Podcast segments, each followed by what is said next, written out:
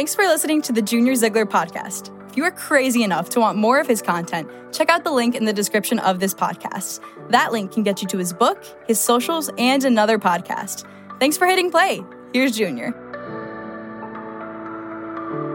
All right, great to be here with you. And uh, man, what a weekend it's been. Had a had a blast up at Man Camp. I don't know if any of the guys in here were up at Man Camp, and man, we had a blast up there. Um, just talking about what it's like to be a man. It was, it was a cool moment yesterday. Uh, one that I, I won't forget. Was, I was in the back um, after got them talking, and then you know we did some worship, and one of the guys leaned over, like I think we're like drowning out the music with our voices. Like it was just it was awesome time together worshiping uh, as as guys, and it's good to be back here with you, especially with this verse right here. Blessed are those who mourn. So this should be about as fun as a funeral this morning. I hope that that you are ready. Like, happy are you if you are sad. It's a funny verse for this weekend uh, because th- this weekend is my first time I was I was over at North Shore just a little bit ago, um, speaking over there, and I haven't been over there uh, yet. And um, so it's just I don't know how that happened, but it's like let's send the homeless looking guy over there to teach them how to mourn. They'll mourn over there. So just kind of a funny way how that all that all timed out. You know, first week there, but also their last but uh, serious question though, like what, what what do we do with this right here? Blessed are those who mourn. Now, how, how do you apply something like this? It's like, all right, here's five ways to be more sad. You know, I'm pretty good at being sad, especially for Bears fan. you know, so we, we know how to mourn. And I'm, I'm really not, I'm really not trying to, to play this up. Like, again, I know it's like Eeyore's favorite verse, but like, aside from that, like, uh, what do you even do with this right here? Blessed are those. I get it. How do we make a full message on this? The more I dug, the more treasure we found. And, and, and somehow this sad oxymoronic statement, conflicting statement, surprisingly becomes beautifully powerful.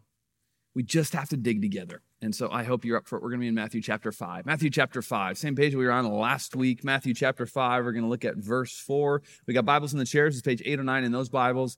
Otherwise, I know a lot of people use their phones or tablets. That's great too. But Matthew chapter 5. Forbes magazine recently, and I, yeah, I just said Forbes magazine to impress you, maybe. I know I don't look like the kind of guy that would subscribe. Actually, I'm not. I just ran across this. But Forbes magazine recently published a series of articles discussing how Gen X, millennials, and Gen Z are struggling with grief. They're calling it the Great Grief Crisis. Now, personally, I found that hard to believe at least for us millennials, because it was my generation who championed the emo phase. Anybody remember the emo phase at all? Like 2005-ish when MySpace was like all the rage. You had Blink 182 and Panic at the Disco and Sugar We're going down swinging. Great song. I, I, won't, I won't lie. I kind of got into it in high school only because I didn't really have any friends and the emo kids let me hang out with them. Um, at least I think they did. I don't know. They always look sad. They didn't look more sad when I was around. It's like, all right, well, I'll, I'll take it. Um, but part of the vibe of the emo phase was just like, oh, life is so tragic. You know, I'm sorry, I can't be perfect. Simple plan. And so it's interesting to me that a generation that really spent high school grieving is now struggling to grieve as adults. But regardless, here we are. We find that many people, especially Gen X and younger, never really push past the first stage of grief, which is denial. There are a lot of people just living their lives right here. In fact, you might know somebody. You know, it's like, don't bring that part up. Don't say that because, you know, they, they're, they're still living in denial about that. But today, God wants you to identify an area of your life where you're still right here. Area of your life that you just don't want to talk about. You work hard to distract yourself from. It's hard to go here. It's humbling to go here. Maybe it's even scary to go here. Maybe even it seems, you know, insensitive for me to press here. But with God's word in hand, we allow God to do a surgery on us if, if he wills. And so let's ask God to do what he so often does. God, we do come before you humbly as your people gather together with your word in our hands. An amazing moment with brothers and sisters to hear from you. Father, your word is, a, is sharper than any two edged sword. Do a surgery on us if that is your will. We humbly submit ourselves to you, ready for what you have to say. You will speak. I that we listen. We pray this in Jesus' name. Amen. Well, as the lens of scripture zooms in, we find ourselves on the hill that we were on last week. Welcome to Galilee, northern Israel. It's my absolute favorite place on the planet. And the view here is just something to drink in. Actually, from this vantage point right here, you can see many different locations that where Bible stories took place. I mean, it was on these very waters that Jesus walked on. It was on these shores that Jesus called many of his disciples. Actually, on the hill just below the setting sun is the hill where Deborah, you know, the judge Deborah, went to battle. That was that hill. To the right is the hills of Nazareth, where the angel appeared to Mary and said, You're going to give birth. And this is where Jesus would have grown up. In these hills here, uh, down here is where Jesus cast uh, demons into the pig. You know, that, that story is like the demons went into the herd of pigs and they went in, into the, the sea. Like, there's just no better place to sit.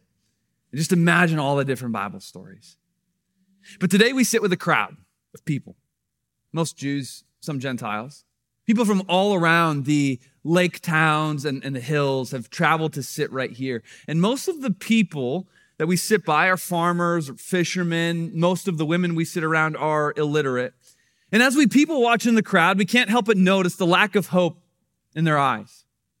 These people live long, hard days. They are taxed heavily. They are often abused. They are uh, taken advantage of. They're often raped without consequence. And it feels like anytime they take a step out of their poverty, out of their oppression, they are thumbed right back down. Yet, even though life is hard, there's still a glimmer of the image of their creator in their eyes. Though they've been beaten down, they woke up this morning with a tinge of hope. Hope that there's something beyond this. There's got to be something greater than these days that we're living. And for some reason, the man sitting on the rock teaching speaks to that very part of them. And Matthew, who was here that day, records this part of Jesus' sermon. He says, Blessed are those who mourn, for they shall be comforted. And again, there's more to it, but at the surface level, when you look at this, this is a contradictory statement. In fact, when you look at it in the literal Greek, you think, well, maybe if you look at it in the Greek, it's, it's not going to be contradictory. No, it absolutely is because you have makarios, which means happy, and pentheo, which means sad. So it's literally happy are those who are sad. Seems oxymoronic but it's absolutely brilliant what Jesus is doing here. See, the family's peppered all over the hill. They know pentheo. They know, they know sadness and they know it well. In fact, just behind Jesus, as they're looking at Jesus, the backdrop to Jesus is that view that we were just looking in, looking at, that view that we can just kind of drink in.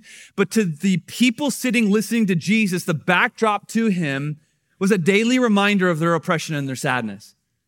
See, there's one piece of landscape that just kind of seems to jump out on the Sea of Galilee. Most of the hills, they just kind of roll over each other. There's nothing too out of the ordinary. But there is one hill that really pops out on the horizon, and that is Mount Arbel. Mount Arbel towers over the town of Magdala, which is where Mary Magdalene grew up. It's the part of the landscape that just really catches your eye. In fact, when I take groups here, uh, they often ask, like, "What's up with that mountain?" Because it just looks different than anything anything else. Um, the first time I saw it, I like committed like I want to climb that, and, and since then I've climbed it a couple times. It's, it's a national park; people climb it for, for the views. But to the people sitting on the mountain, it sticks out like a sore thumb. It's a daily reminder of their struggle. See, it wasn't long ago that their people, really their parents and their grandparents, hid in the caves of that cliff. Daily life had become so difficult that they stood up to the Roman government, causing them to have to retreat into the cliffs uh, to, to, hide. In fact, it's a great place to hide because there are caves all along the cliffs. It's like impossible to attack. Problem is, is their own king, King Herod, you know, the king who tried to kill Jesus, killed all the babies. Um, that king, uh, King Herod, came together with the Roman army and created plat. So King Herod turned on them, created platforms and lowered Roman soldiers from the top on scaffolding, almost like you ever see like the window washers on, on the skyscrapers. This is what King Herod did. He lowered Roman soldiers down on hanging scaffolding. Roman soldiers then um, shot burning arrows into the caves, killing many people and smoking out the rest. So there was this massive, massive Jewish slaughter that day. And ever since, the beautiful landscape that we like to enjoy, it just wasn't so beautiful to them. The view serves as a sobering reminder don't you ever try to pull yourself out of poverty. And so these people sitting on the hillside listening to Jesus, they lived in mourning and they lived in mourning for good reason. So to see a man sitting on a rock who some say God is God in flesh enter into their hardship and then have the audacity to sit there and say, Hey, happy are you if you mourn? That's a moment you can't shake because you think of that, well, that's who I am. I live mourning. It's my life. You don't feel blessed. What, you, what's he talking about? Well, a couple things to keep in mind. First off, we don't believe that this is a transcript word for word of Jesus' sermon. Partly because if you were to read the Sermon on the Mount from beginning to end, it's five minutes. We think like, well, that's why that's why Jesus was a good teacher. It's like five minute sermon. Like, well, you should, you should catch on to that, Junior. Well, he's a good preacher for other reasons. It wasn't five minutes. And you think about it too. Many people had traveled far, far to come hear Jesus. It was like for a five minute sermon. Uh, we believe that these are bullet points, especially the Beatitudes are, are bullet points. Jesus says, Blessed are those who mourn, for they shall be comforted, and then says more. Now you might be wondering, well, Junior, how come that's not recorded? I don't know. Why are you asking me that? Uh, no, John, who is who is also there that day, he would later write that the whole world could not contain all the books to be written of what he said and what he did. It's just like there's just so much. So this isn't word for word. The other thing to keep in mind as we look at this is I think that this is meant to be what I would call a mental time bomb. Now, here's what I mean by mental time bomb. And I mean this as a compliment. Women are great at this because they're smart. Guys in here, you ever get into like an argument with your girl? Okay, of course not. But like, let's just say you do. You get into an argument with your girl, and and that's what healthy couples do. You know, they they argue. In fact, when I talk to couples, they're like, "We never argue." I'm like, "That's not cute. You guys aren't growing then. That's just you're like roommates. Like this is how you grow, right? You have to sometimes there's a little bit of friction, healthy friction. You have to handle it right.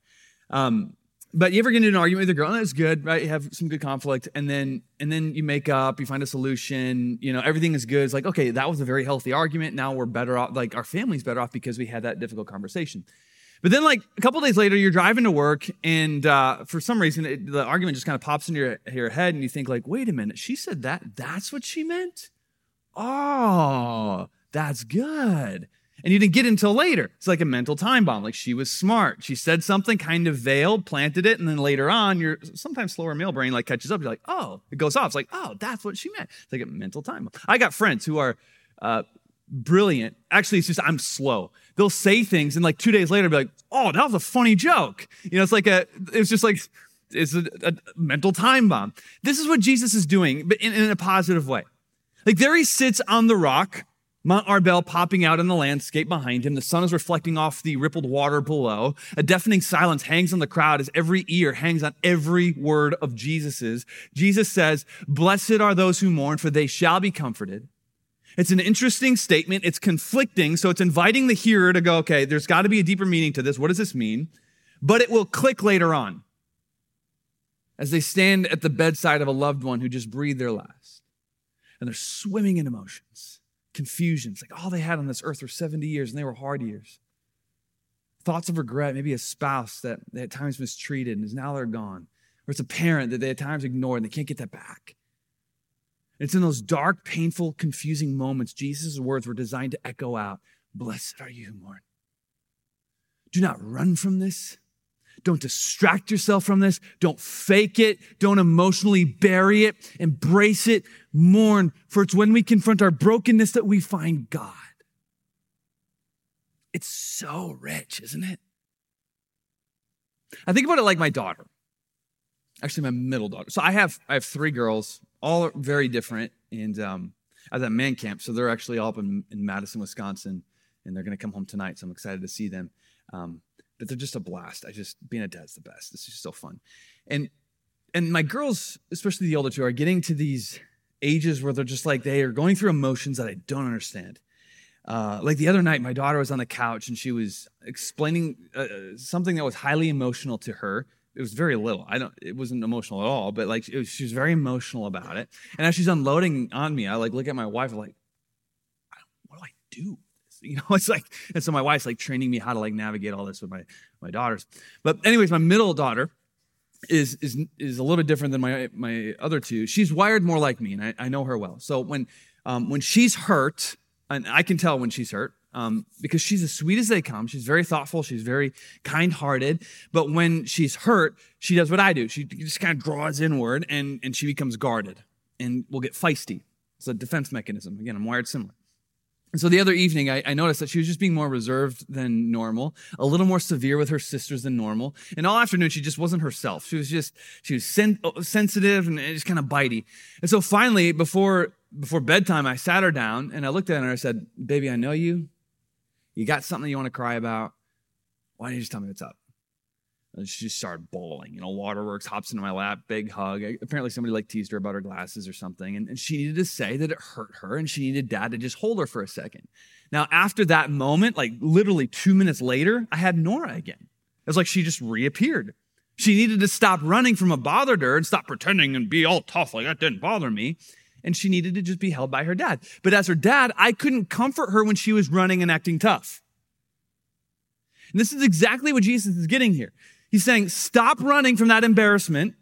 Stop pretending that what you did wasn't that bad. Stop pretending that what hurt you didn't really hurt you. Stop distracting yourself. The comfort that you crave is found in your heavenly father's arms. And you get there when you stop running and you confront your brokenness.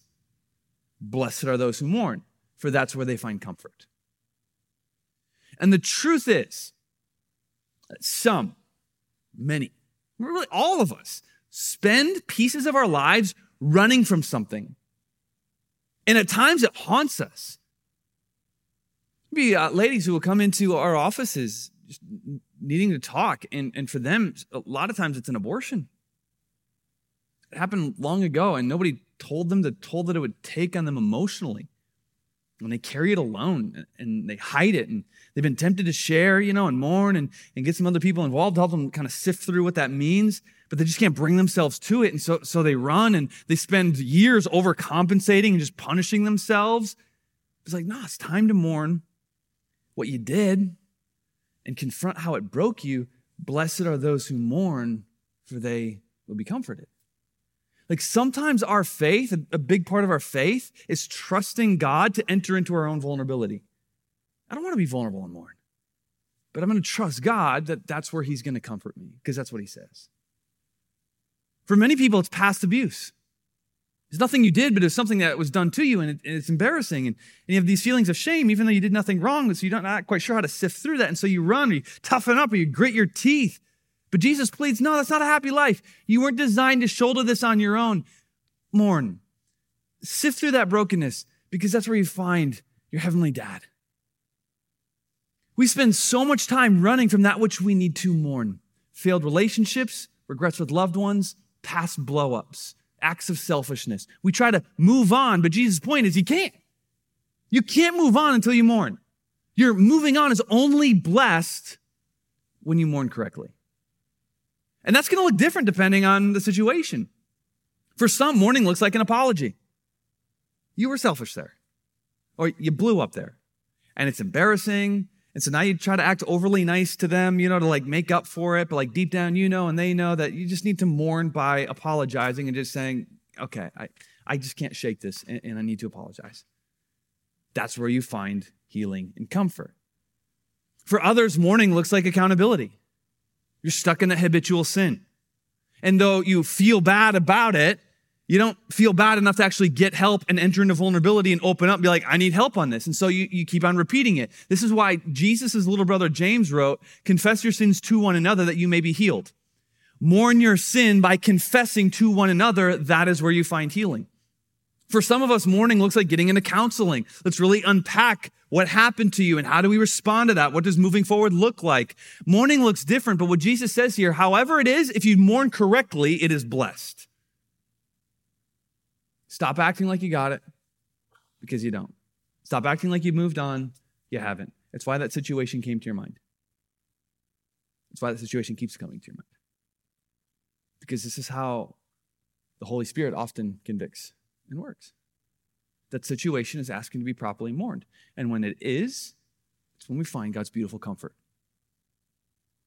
See, the seemingly conflicting statement or this mental time bomb of Jesus is in, in, Matthew 5 4 is actually seen lived out in the life of King David in Psalm 32.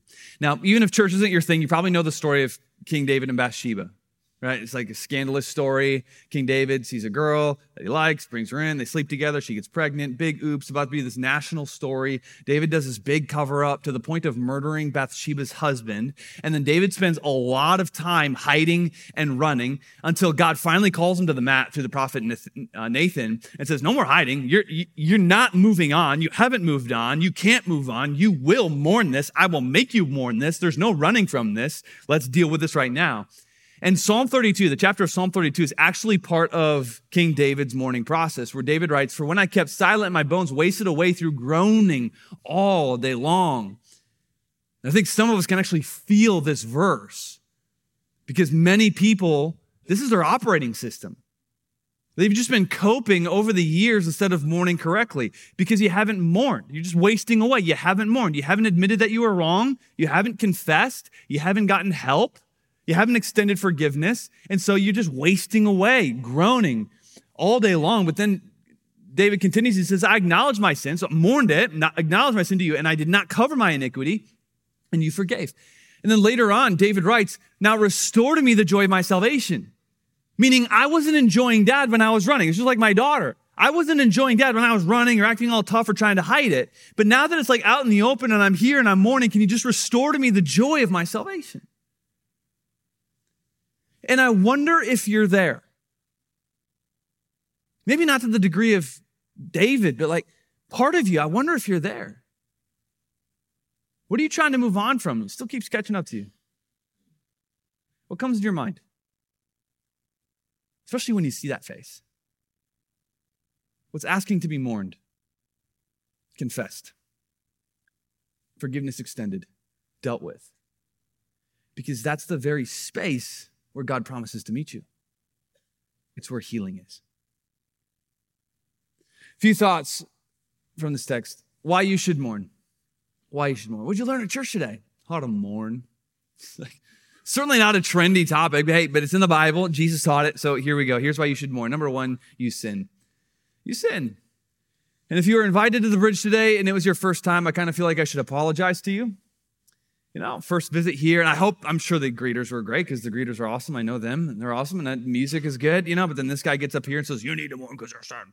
All right, well, first and last time here again. But this is the teaching of Jesus Christ, and we just can't escape it. God mourns over your sin. God mourns over my sin. Who are we to not mourn over our sin? Now, I'll get pushback on this from people. I'll be like, hey, cross of Jesus Christ means I'm forgiven. I can just move on. Yes, it does. But you're still called to mourn. You're still called to mourn that sin. And then, and then there's more pushback. It's like, well, why? Because God wants to like rub our noses into it? No, because we're far less likely to repeat what happened if we actually mourn it.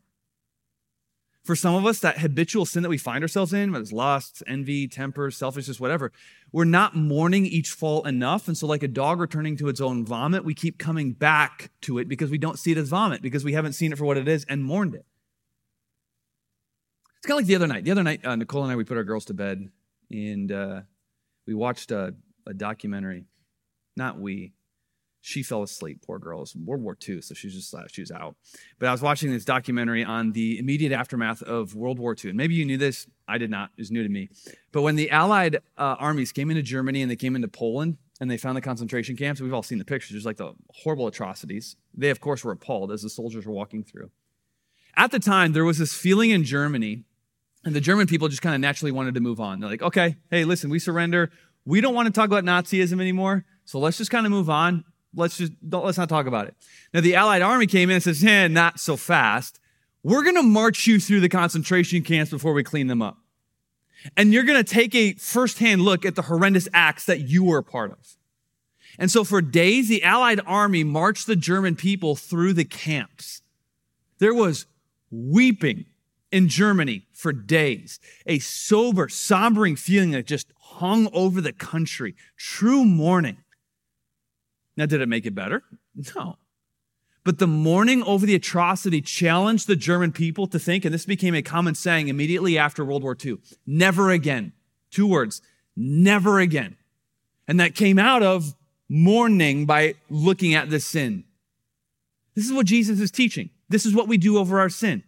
Sometimes we don't just move on quickly. Yes, the cross means that we move on, but sometimes it's not so quickly. We actually take a real look at the pain that we caused, do an inventory if we must, mourn that, confess that, seek restitution, and mourn. And it's in that humbling, sobering mourning that we find divine comfort and we can move on saying, I don't ever want to do that again. I don't ever want to be part of that again. Uh, number two, denying the lows robs you of the highs it's natural to not want to feel a low. especially in our society today when we can self medicate and just not feel things.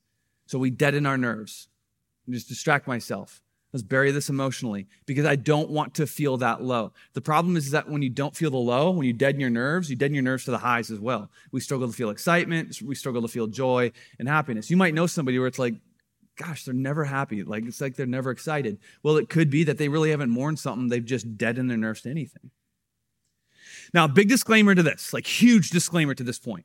Jesus is not teaching that you should become led by your emotions. Just up and down based on how you feel. Cloud nine in one minute and just down in the dumps and I'm mourning the next minute. That's called being crazy. And people will mourn just being around you because you're crazy. So Jesus is not teaching us to be crazy.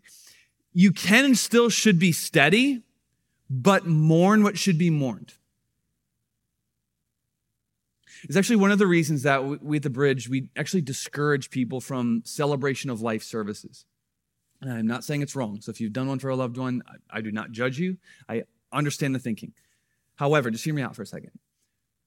Death is still death. It's still to be mourned.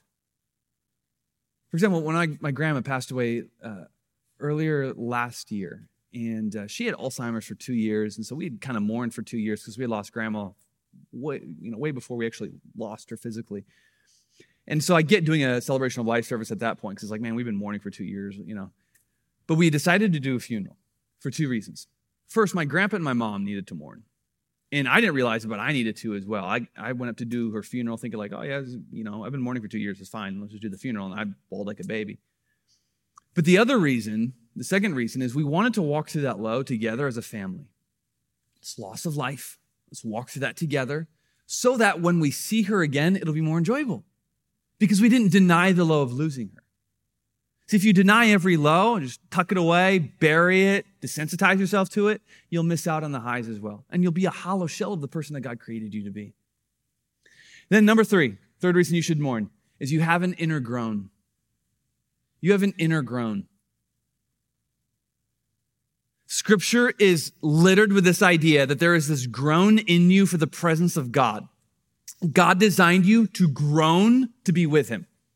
In fact, if you're in the bridge reading program or you're like listening between the lines or um, whatever, the, the last couple of months we've hit these verses on groaning. In Romans 8.23, it says, we ourselves groan inwardly as we wait eagerly for adoption. We're just groaning to be with God. Uh, Second Corinthians, this was recent in our bridge reading program, says, for while we are still in this body, but in this tent, we or in this, this it says body, but it, it's tent in scripture. But it says we groan as we're in this like temporary body. Like you and I, we groan. So here's the way I think about it. You know those security tags in stores that are like on clothes or a lot of times electronics, those tags.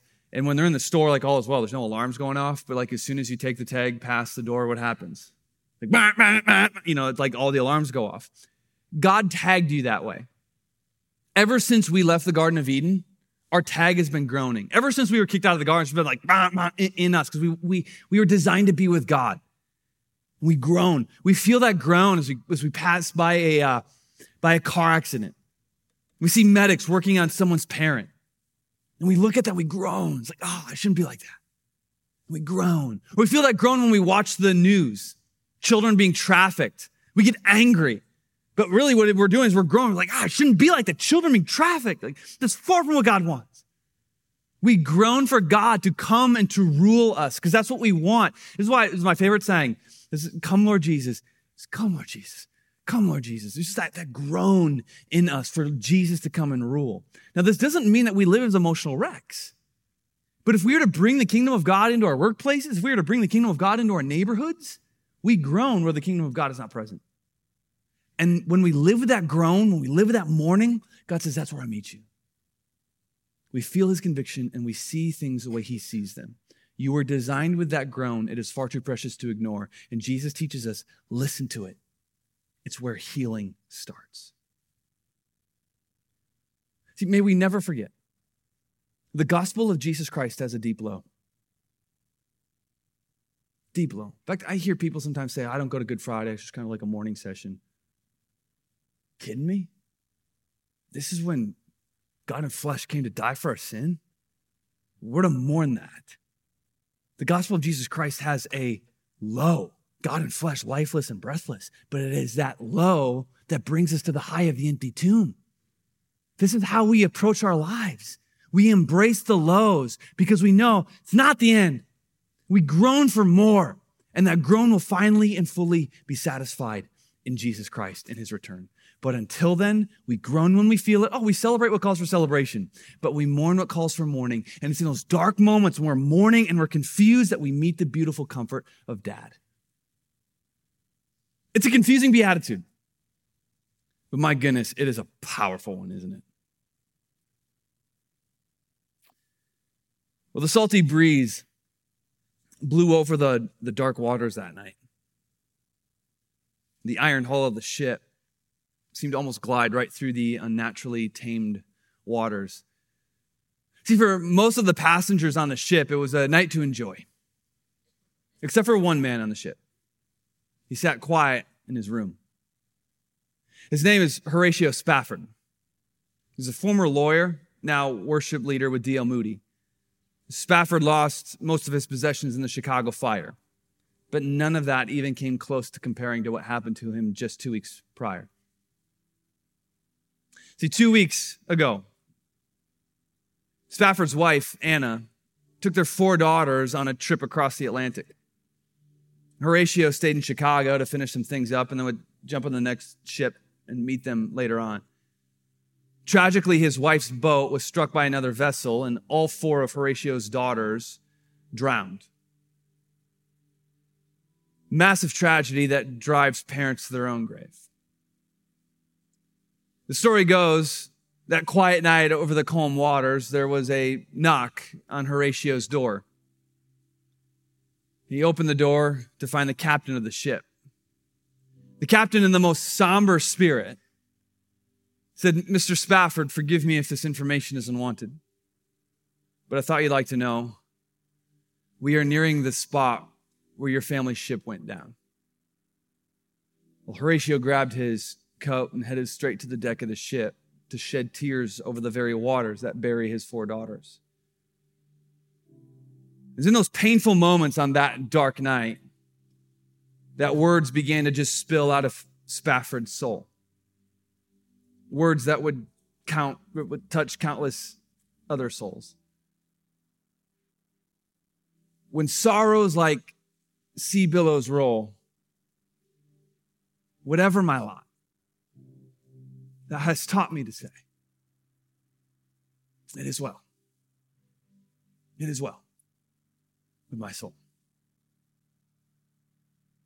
Without Jesus, this makes no sense. So two weeks ago, four of your daughters, Horatio. How can anything be right with your soul? Because the one who stood on the mount that one day and said, Blessed are those who mourn, for they shall find comfort, is the same man who went to the Mount of Jerusalem and took a cross and connected us back to God. And it is that very connection that has become this deep well where we can find peace and comfort when nothing else makes sense in this life. See, Jesus didn't just say these words, he made them happen by taking our sin to the cross. My sin is nailed to the cross, and I bear it no more. So I can say, It is well. It is well my soul. Thanks again for listening. Again, for more content, just scroll down to the podcast description and follow the link. Before we call it, would you be kind enough to share this podcast? It goes a long way. Blessings on you today. See you next time.